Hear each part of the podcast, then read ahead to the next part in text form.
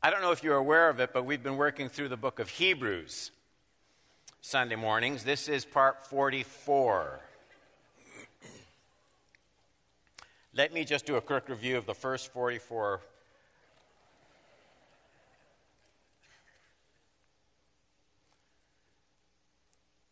The title is Faith in Invisible Things How Spiritual Understanding is Formed. How spiritual understanding is formed. We're going to look at the first seven verses of Hebrews 11. So we're, we're working our way through, we're getting into the home stretch. Hebrews 11, 1 to 7. I hope you have a Bible of some kind with you in church. 11:1 Now faith is the assurance of things hoped for, the conviction of things not seen. For by it the people of old received their commendation, and this chapter is going to be about that. Here's the phrase in the third verse. I want to talk about this. Right there. You see it? So the title is How Spiritual Understanding is Formed. By faith, we understand that the universe was created by the Word of God, so that what is seen was not made out of things visible. By faith, Abel offered to God a more acceptable sacrifice than Cain, through which he was commended as righteous, God commending him by accepting his gifts. And through his faith, Though he died, he still speaks. By faith, Enoch was taken up so that he should not see death. And he was not found because God had taken him. Kind of a great way to go, isn't it?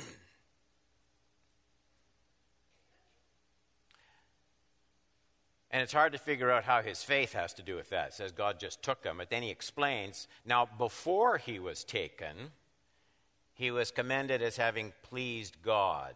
And without faith, it's impossible to please him. We usually just quote that verse by itself, but it's talking about Enoch. He pleased God, so we know he had faith, because without faith, it's impossible to please him. For whoever would draw near to God must believe that he exists and that he rewards those who seek him. By faith, Noah, being warned by God concerning events yet unseen, in reverent fear, constructed an ark for the saving of his household. And by this he condemned the world and became an heir to the righteousness that comes by faith. Let's just pray. By faith we understand, verse 3 says.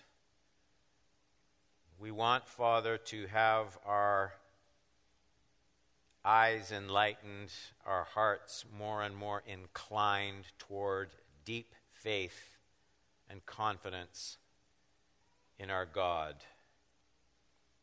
And this chapter was designed to bring spiritual understanding through faith.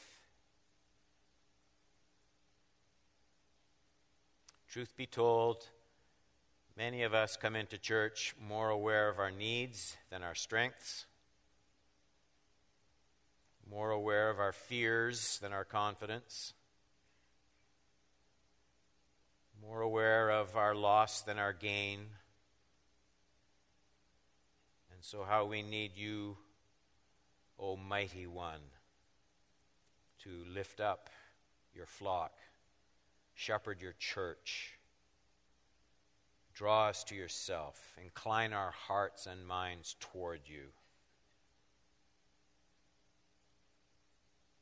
In Jesus' name we pray. Amen. The phrase I want to launch this study with is found at the beginning of verse 3. I kind of highlighted it. By faith, right there. By faith we understand. Just pause before moving on to the rest of the text. We'll, we'll come back to all of it. And the reason I want to start with that phrase is it, it seems so counterintuitive to today's worldview.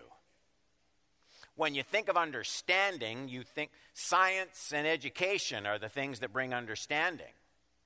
Faith is reserved for the things no one should be dogmatic about in our culture. Faith is for the things we don't understand. Faith is for the things we can't understand. Or, or maybe we should say it differently. Faith is, faith is sort of for privately held religious opinions, people of faith, any faith. And that's why numerous people of faith, they can hold vastly different ideas about God and about religion, and we're all fine with that because, well, those are just matters of faith. You got yours, I got mine. Facts, on the other hand, well, that's different. Like mathematics, like driving on the correct side of the road. I mean, facts have to be universally acknowledged, and those holding different ideas are simply wrong. Three and three is six. If everyone in this room thought it was seven, it would still be six. And we would all be mistaken. That's what facts are like.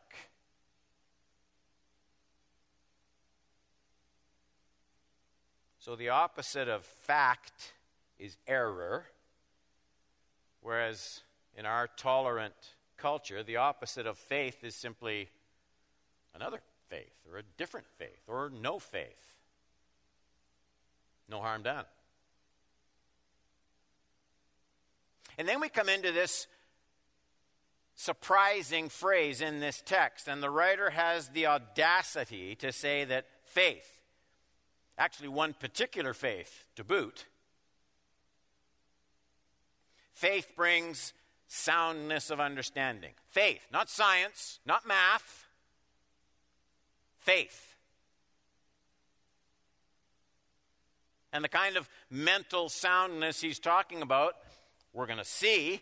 It includes things like the beginning of time, the creation of the world, the seriousness of sin, the judgment of God, the essentialness, the essentiality of knowing God, and the only proper way to come to God and know God. And, and, and the implication of this text is there's no proper understanding of anything important without faith.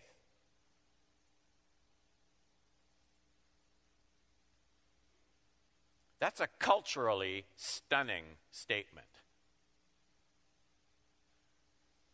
The Bible, this, this uh, wildly outrageous revelation from God, is constantly doing that. It simply ignores our tastes and dares us to believe what it's saying is true.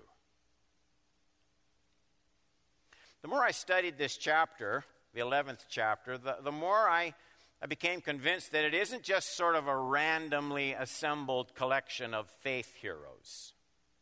There's a, at least a rough chronological order flowing through the chapter. Begins with a definition of faith in general terms and, and uh, then quickly divides, divides itself into four blocks of revealed history. First, it traces the world from creation up to Noah. That's what we're looking at today. Secondly, it zeroes in, for the most part, on the calling and the offspring of Abraham.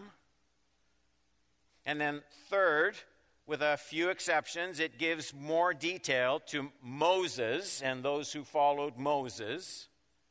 And then finally, it kind of wraps up anonymously with this group of people who, who it says persisted in faith when all it brought them was persecution and death, and they just hung in there. Don't even know who they are. Happens today. So today we're going to work our way through verses 1 to 7. Point number one faith deals with things unseen, not things unreal. You see it in Hebrews 11 1 and 2. Now, faith is the assurance of things hoped for. So, assurance. And it's the conviction of things not seen. For by it the people of old received their, their commendation. So, so while faith itself is invisible, and by that I mean faith in God or faith in absolutely anything else, while that faith is invisible, you can see the effects of faith in, in people who exercise it. That's the meaning of that last sentence. For by it the people of old received their commendation. We, we will see the fruit of faith in all of those listed in the following examples. And the writer is kind of setting us up to notice that. So faith deals with faith deals with things unseen, but not things unreal. Well, that's the problem with you Christians. You know, you, you spend all your time pretending.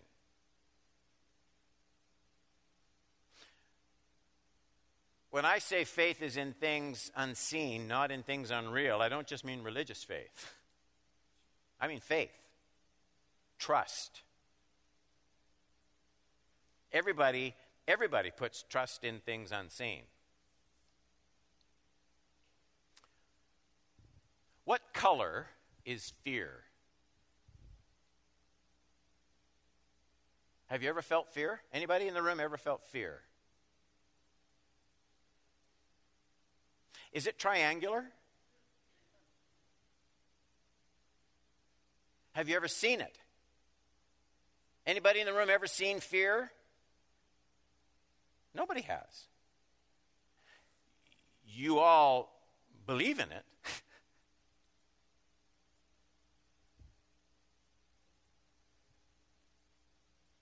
Who has ever seen love or joy? We've seen people do loving things. But those are the outward effects of love. I'm not talking about that. We've seen people do joyful things. We've seen smiles, laughter, songs, whistled tunes. But those are all the outward effects of joy. No one's ever seen joy. We feel fear and love and joy first, we express them. And it's, and it's the expression of those things that's visible. So, truth be told, this unseen realm is not exclusive to religious people. Everyone on earth knows what it is to give evidence or to give substance to unseen realities. That's absolutely unavoidable living in this world for everybody, the atheist and the saint. So, our, our writer's point, though, is, is a bit different. Stay with me here. The point in verse 1 is that since the fall into sin, okay, what happens automatically with those other invisible things, the way we accept them all, just naturally, the way the, what happens automatically with, with emotions like fear and love and joy, it has to be consciously exercised. It has to happen consciously in invisible spiritual realities because our fallen reflex, our natural response to the invisible things of God, is to repress them. It's not that these spiritual realities aren't there or can't be sensed. The problem is, since the fall, we are all naturally disinclined to acknowledging some invisible realities while we embrace a host of other ones. That's the problem. We who place trust in and express involvement in the existence of a thousand invisible things every day, we reject a few invisible things. This is the darkness from which our minds need redeeming. This is, this is the great uh, untangling of our inner selves that is the work of the Holy Spirit. This is the situation faith has to confront. It's the situation faith has to change. Now, let me talk about this just for a minute more. Hebrews 11:1 sort of describes the finished product of a living faith. It talks about the assurance right there. It talks about the conviction right there. The assurance of faith, the conviction of faith. It shows us the product of a mature faith in God.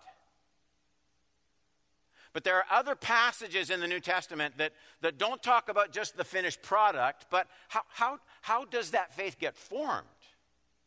How does this happen? If, if, if the nature of the fall is such that it causes us to reject a selected slice of invisible realities while embracing a whole bunch of them, if that's our problem, this disinclination to faith and trust in God, how, how does the Holy Spirit gradually come into Don Horban and, and fix this? Untangle this? And there are some clues that we get in the scripture. The process of this renewed understanding. Let me just look at a couple. Are you still with me? Romans 8. This is a great text.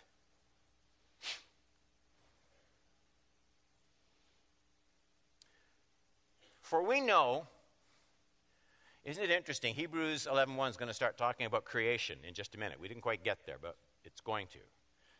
We know that the whole, here it is, creation, same thing. This is what it's doing, right there. Groaning in the pains of childbirth until now. Not only the creation, but we ourselves. We ourselves who have the first fruits of the Spirit, that's the Holy Spirit, capital S, we groan inwardly as well as we wait eagerly for adoption as sons and daughters. The redemption of our bodies. For in this hope we are saved. Hope that is seen. Remember, Hebrews is going to talk about faith in things unseen, assurance of things unseen, conviction of things unseen. Now, hope that is seen is not hope, for, for who hopes in what he sees? But if we hope for what we do not see, we wait for it with patience. It's a long text. I'm not preaching on that text. I just want you to notice one thing. It's not complicated. One of the things the Holy Spirit does with the things we do not see. One of the things the Holy Spirit does is, is the implanting. The implanting of the first fruits. Right there. The first fruits of the Spirit.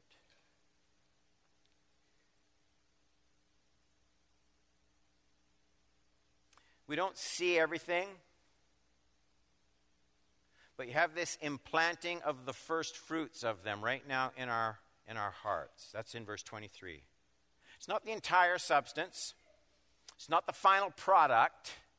But we're talking about how this understanding of faith gets formed in fallen hearts like ours.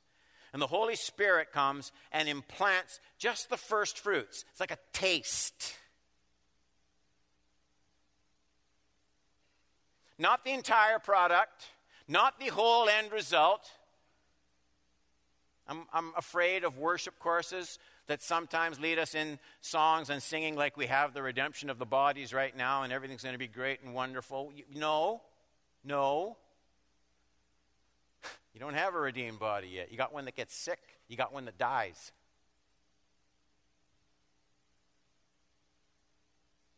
But you have the first fruits. Like, like the first fruits of a harvest. It's not the whole crop, but it is a portion of what is to come. And so the Holy Spirit quickens hope around the prospect of still invisible things that are in the future, but you have a foretaste of them. You couldn't do it yourself. The Holy Spirit gives you the first fruits. Here's another description of the same process 2 Corinthians 4 16 to 18. So we do not lose heart. If anybody had reason to lose heart, it was Paul. You read his life and you just think, Paul, what, what's with your head? Though our outer self, this is the part you see, by the way. Look in a mirror. Wasting away, our inner self is being renewed day by day. How does that happen? One thing we know already from Romans you have the first fruit of the Holy Spirit, right? We just studied that. The first fruit of the Spirit plants a seed of still invisible things, but you have a foretaste of them. That's one way it happens. Here's another our inner self is being renewed day by day. How? For this light, momentary affliction is preparing for us an eternal weight of glory beyond all comparison as we look. This is we, this is not God, this is us. As we look not to the things that are seen, but to the things that are unseen. For the things that are seen are transient, but the things that are unseen are eternal. This is an amazing text. I mean, Paul actually describes Christian people, and he says they are looking at invisible things. You have an inward first fruits produced by the Spirit, and you look at future things, in still invisible things in faith. You set your heart, you set your attention on them. So these people, Paul says, are, are gazing directly at things no one can see. It's another way of saying what Paul said in Romans 8 about the Holy Spirit implanting the first fruits of these things. We're already tasting them, we're already looking at them, we're already seeing them.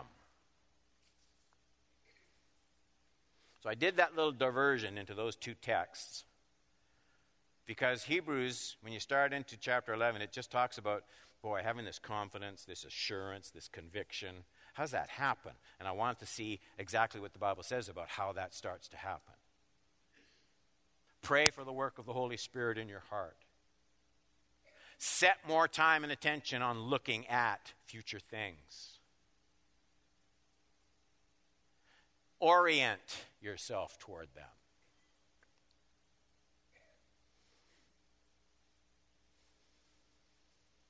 In words very much like the Apostle Paul that we just read, th- this is our writer's way of picking up the thread of logic. Because if you finished Hebrews 10 before you got to Hebrews 11, as you wrapped up chapter 10, here, here's what you would read Therefore, don't throw away your confidence, which has great reward. That's future. You don't see it yet. For you have need of endurance, so that when you have done the will of God, you may receive what is promised. For, this is a quote, yet a little while, and the coming one will come and not delay. But my righteous one shall live by faith. And if he shrinks back, my soul has no pleasure in him. But we are not of those who shrink back and are destroyed, but of those who have faith and preserve their souls. That last sentence is the important one. We, we are not. We are not of those who shrink back and are destroyed, but of those who have faith and preserve their souls. And how faith does this. How does faith preserve the soul? Well, that's what he launches into in Hebrews 11:1. 1. Faith gives present substance to still unseen future rewards. Faith pulls invisible realities into the present realm and gives them weight and influence. Point number two. The foundational understanding of faith, where it starts is the creation and establishing of this visible world out of nothing by the divine word of God. Look at Hebrews 11:3. By faith we understand, that's the phrase I was looking at, that the universe was created by the word of God, so that what is seen was not made out of things that are visible.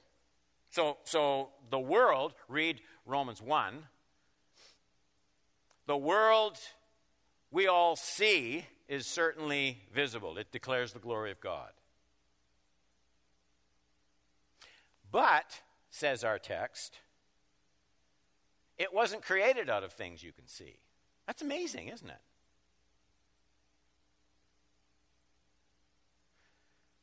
This visible world that everyone can see that declares the glory of God was made out of nothing visible, nothing you could see. It came from nothing. And it came by the creating power of God's Word. Something visible from nothing at all. Why start there? He's going to talk about people after this, people of faith. And we need to kind of see the logic of this chapter. The reason our writer begins with faith's understanding of creation is this. What this truth does is it sets in motion a dynamic, a, pathway for understanding other important truths. By faith, we understand. Verse 3. So, faith in creation as the cause of all that is, it, it gives us an understanding. It gives us a proper foundation for all the other purposes and plans of God that are still in the future that seem equally impossible as something as big as this universe coming out of nothing at all. Do you see what he's doing? What did you bring to church today? What is it that looks impossible that you're believing God for, trying to believe God for? And everything in you just says, that's not going to work. I come to the front every time they have prayer for needs. I'm still the same. That's not going to work. I got friends praying for these unsaved loved ones. That's not going to work. You don't know the diagnosis I just got from the doctor. That, that's not going to work. And, and, and this writer would say, you need to you need to have an understanding that's rooted in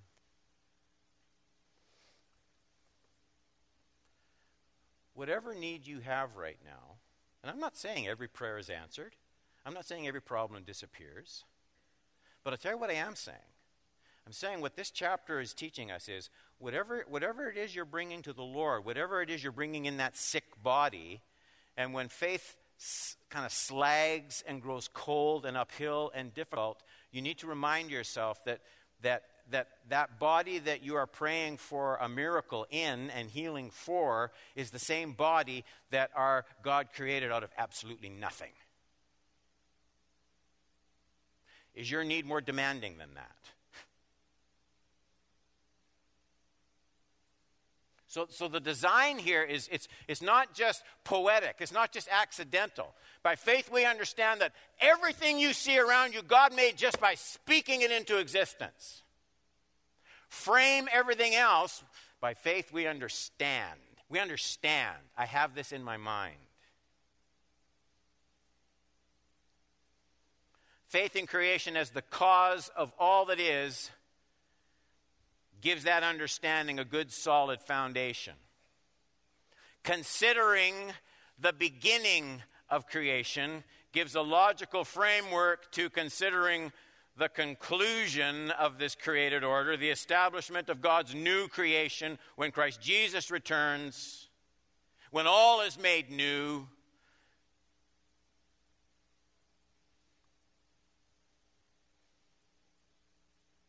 See, I know that God will raise all of these bodies. God will raise my dad from the dust of the ground because he made mankind from the dust of the ground in the first place. It frames the understanding.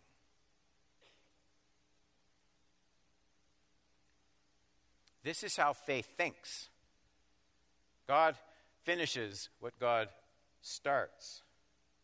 Faith must begin where God begins. Took too long on that. Sorry. Point number three. Because God is creator of all, he alone decides how he will be approached and worshiped. And you come to these tricky verses. I want to talk about them. 11:4. By faith, Abel offered to God, it says, a, a more acceptable sacrifice than Cain, through which he was commended as righteous. This he, by the way, is Abel that it's talking about. God commending him by accepting God commending him by accepting his gifts. And though and through his faith though he died he still speaks. Let me talk about this for a minute. The challenging part of this text is it assumes it assumes some kind of instruction of which we have no record in the biblical text. So when I come to a hard text, this is just the way I work. When I come to a hard text, I always start by asking the text questions. And so I read this and I say, Where did Cain and Abel ever get the idea to bring offerings to God? Because their parents never did. Go through Adam and Eve. There's, there's no sacrifices, no offerings, no instructions about it. Nothing. And all of a sudden you have Cain and Abel and they're bringing offerings. There are no surrounding nations from which to borrow the concept of animal sacrifice, so the arguments of Brian Zahnd and Greg Boyd fly out the window at this point. There's nobody to copy. It's Cain and Abel. We have no record of Adam and Eve bringing offerings to God. So, so my assumption is somewhere along the way, God gave instruction about offerings and sacrifices to Cain and Abel. We also know, we know God preferred Abel's offering to Cain's. That part's easy because the text just says so. We don't have to guess there. But there's something else. We also know that Cain knew God accepted Abel's sacrifice, but not his own. How do you know that, Pastor? Well, he killed him because of his jealousy. So, somewhere along the line, in details not recorded, all of this was known in the parties involved. And so, our writer of Hebrews, he crafts this 11th chapter pretty carefully. Faith begins with establishing the rightful rule, the rights of a God who creates everything that exists. He has rights over it.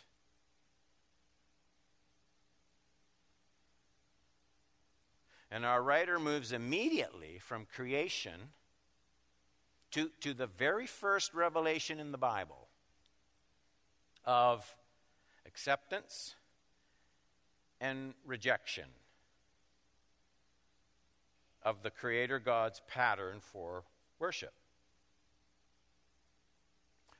Faith, if, if it's to be sound in understanding, it rests fully on this is what we're being taught here. Faith rests fully on God's right to decide how he will be approached. Like he doesn't do surveys, he doesn't do opinion polls, we don't get a vote. He, he just decrees because it's his creation. Here is how I shall be approached by those who approach me. So make no mistake, from the text, it certainly seems that Cain was at least as sincere as Abel in bringing his offering, but this is not where faith places emphasis. The issue isn't sincerity, the issue is obedience. So, so Cain's offering could, at best, celebrate God as provider and giver of the fruit of the ground, which is true enough. Abel's is accepted, though, and Cain's isn't. Why? Because Abel's offering centers on the shedding of blood and God as redeemer, not just provider. So, Abel's sacrifice early in the biblical account points to what would become the pattern for the entire Old Testament, the Old Covenant. What would be established as the pattern of acceptance of sinful people with a holy God. It would always demand the shedding of blood. The world would be, for generations, simply getting ready for the Lamb of God. One more thing, and this is important. Our cultural mindset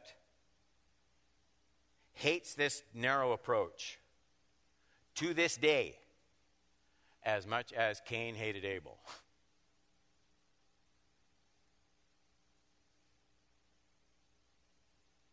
Our culture constantly usurps God's revelation as it creates its own criteria for religious faith and devotion.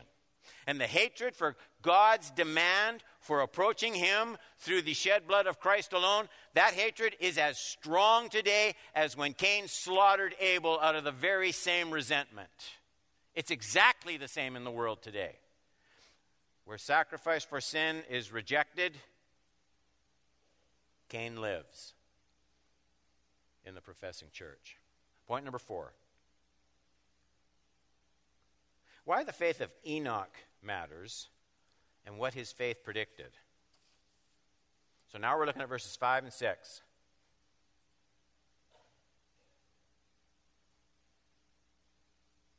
By faith, Enoch was taken, taken up, so that he should not see death, and he was not found, because God had taken him. Now, before he was taken, he was commended as having pleased God. And without faith, this is his way of saying Enoch had faith.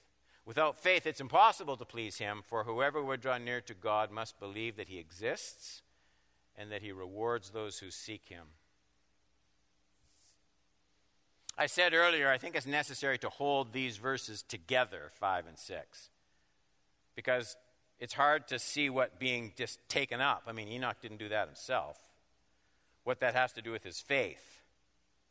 And so the writer keeps going in verse 5, saying that he pleased God. And then in verse 6, he makes the point well, you can't please God without faith. So Enoch had faith. But why Enoch? Why is he here in this account?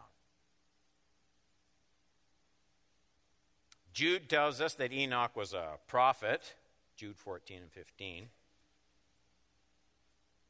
But the way he left this world, it points to something more than that. And I think there are two important things to remember about Enoch being taken with his faith. A, the same quality of faith can bring very different results. Think about it for a minute. Right before Enoch, who was talked about?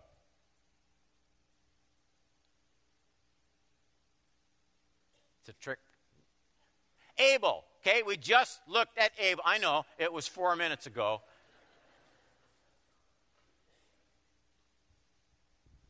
Abel and his great faith, what happens to Abel? He's murdered. Enoch and his great faith, what happens to Enoch? He's taken up to heaven. Same faith, different results. There's the lesson. Don't we live in a world that just looks at whatever great miracle happens in your life and says, oh, there's faith?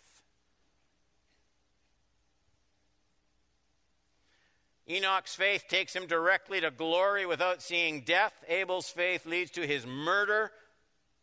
It's always a dangerous thing to measure faith by earthly ease and prosperity.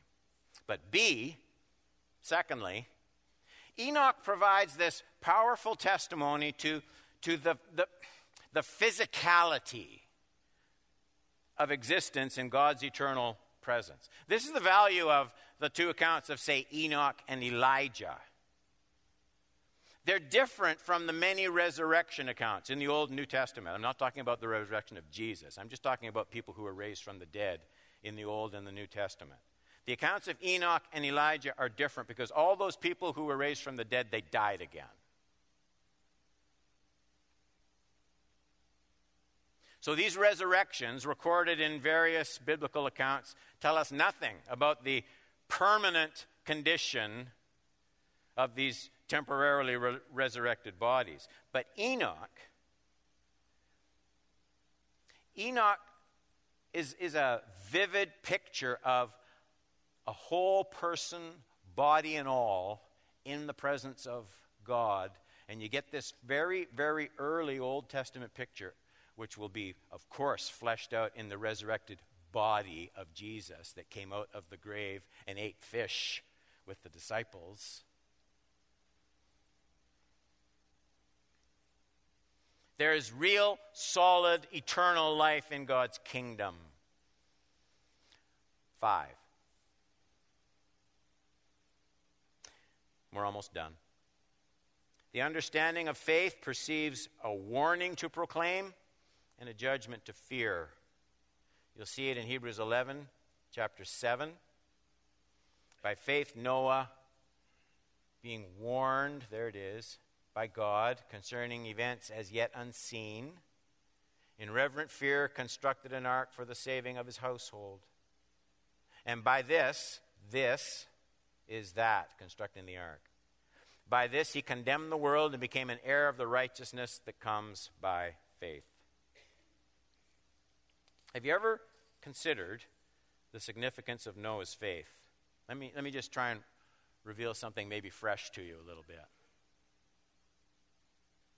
There was a lot riding on Noah's obedience because everyone but Noah's family would be destroyed in the flood. Okay? So, except for Noah's family, the population of the earth, mankind, became extinct in the flood. And but for Noah's faith, the seed of the promised Messiah would be gone forever.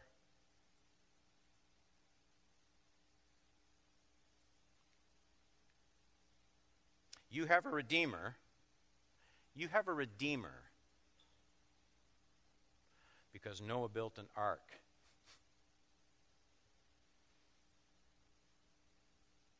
It matters. You have a redeemer because Noah built an ark and preserved the race. Noah embraced the revelation of coming judgment that looked irrational and looked impossible, and no one else respected the judgment theology of Noah. He held to his very unpopular conviction, and to this day, the biblical revelation of divine judgment has not found mass cultural reception, even in the church. Noah stayed with the same assignment of obedience for scores of years. Some scholars say 120 years building an ark. There's a calling.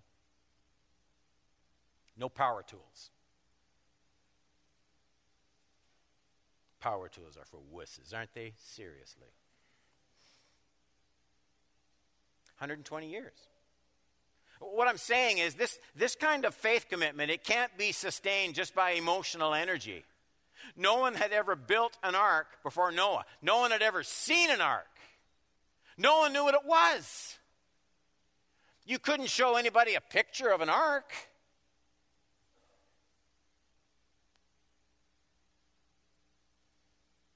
Apart from the instruction from God, you, you, you, you might as well say you were building a UFO. On top of that, there was no rain falling, no water in sight. Moses built what no one had ever heard of for no apparent reason, and he did it for 120 years. And of course, it all played out exactly as God had warned. The cultural unacceptance of divine judgment didn't keep it from happening. It won't again. And the Apostle Peter, he felt compelled to remind the New Testament church about this. Here's the words of Peter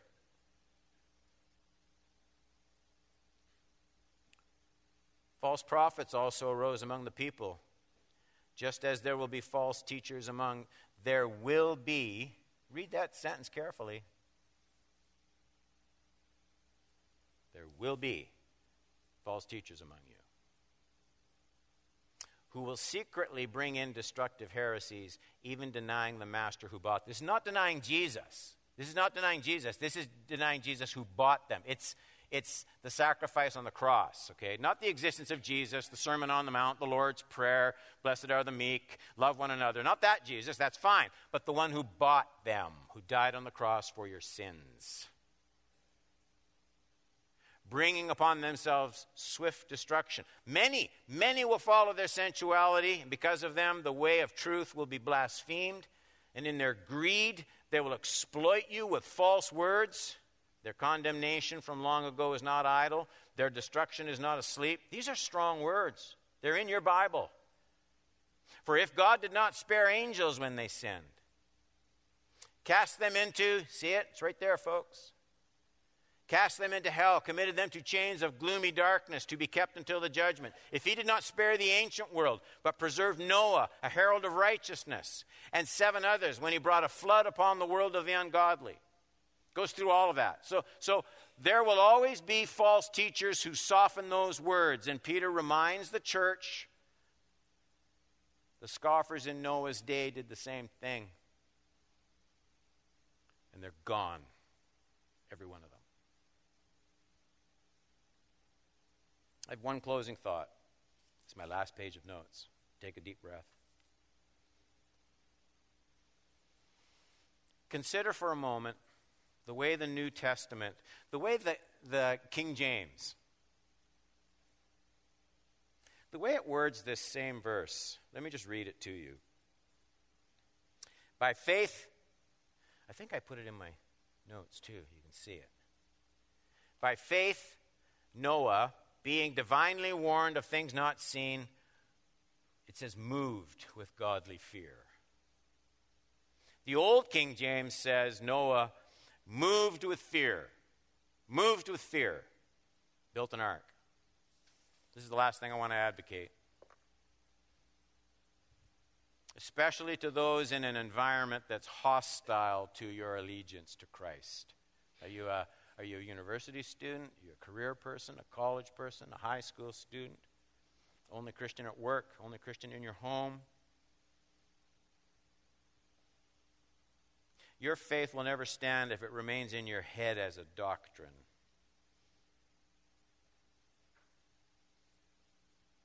You will never stand long on a passive foundation of faith. That's why I like that, the way it says Noah, by faith, moved. Moved in godly fear. Moved in godly fear to build an ark. Faith only works when it moves you. Cool. When I was a kid, cool was an expression and it's kind of made a comeback. Things are cool again. But you can't be cool and follow Jesus.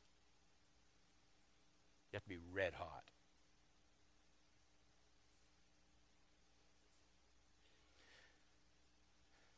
Your faith only works when it moves you, when it drives you. That's the test. Faith won't let you stand still and it won't let you be silent. Trying to hold your faith silently and passively is like trying to sit on a bicycle and not pedal. It's designed to move. Faith, Noah like faith, always moves the person possessing it. It, it, it drives you in life. There's, there's always something divinely compelling in living faith. It isn't something you have in church or something you download from your parents. You are personally moved by your faith. It involves you in Christ as Lord. It, it's an active force driven by the Spirit of God Himself. It will never leave you on the sidelines. It always takes God dreadfully seriously. Joyfully, but dreadfully seriously. Like Noah, it, it constructs whatever life of obedience God requires, and it never quits. It treasures Christ more than anything else. And it's vocal about it, it's visible about it, it's passionate about it. It's always moving your life in a certain direction, it's never standing still. Is that you? Is that you?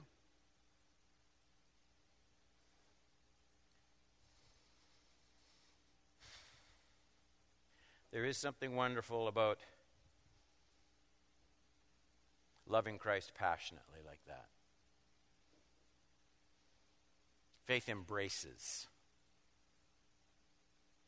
It was, uh, I don't think it's a bad personal story.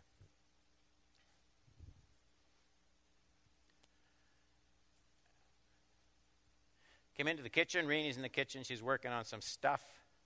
I came into the kitchen and uh, put my hands on her shoulders, turn her toward me, and we hug. Okay? We just hug. Probably for 30 seconds. I don't know what she was working on, but she let go and she starts to go back to what she was doing. And I said, No, I'm not finished yet. And I don't mean to be sappy, but, but just right at that moment, right at that moment, I felt like, you know, outside of the Lord, just, just about everything I need for joy is right here. Just about everything I need to make my life complete is right here. That's, that's what faith does in a relationship with Christ. It's not that there aren't other things, but there aren't other things that matter like that. Faith moves you, it drives you, it compels you. We're going to look at other examples. No wonder. You can see why Paul says, and, and the shield of faith with which you quench all the fiery darts of the wicked one.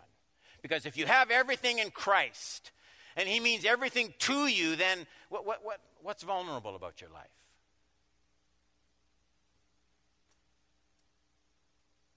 Be a person of strong faith. And let, let the culture around you know where you stand and never budge an inch.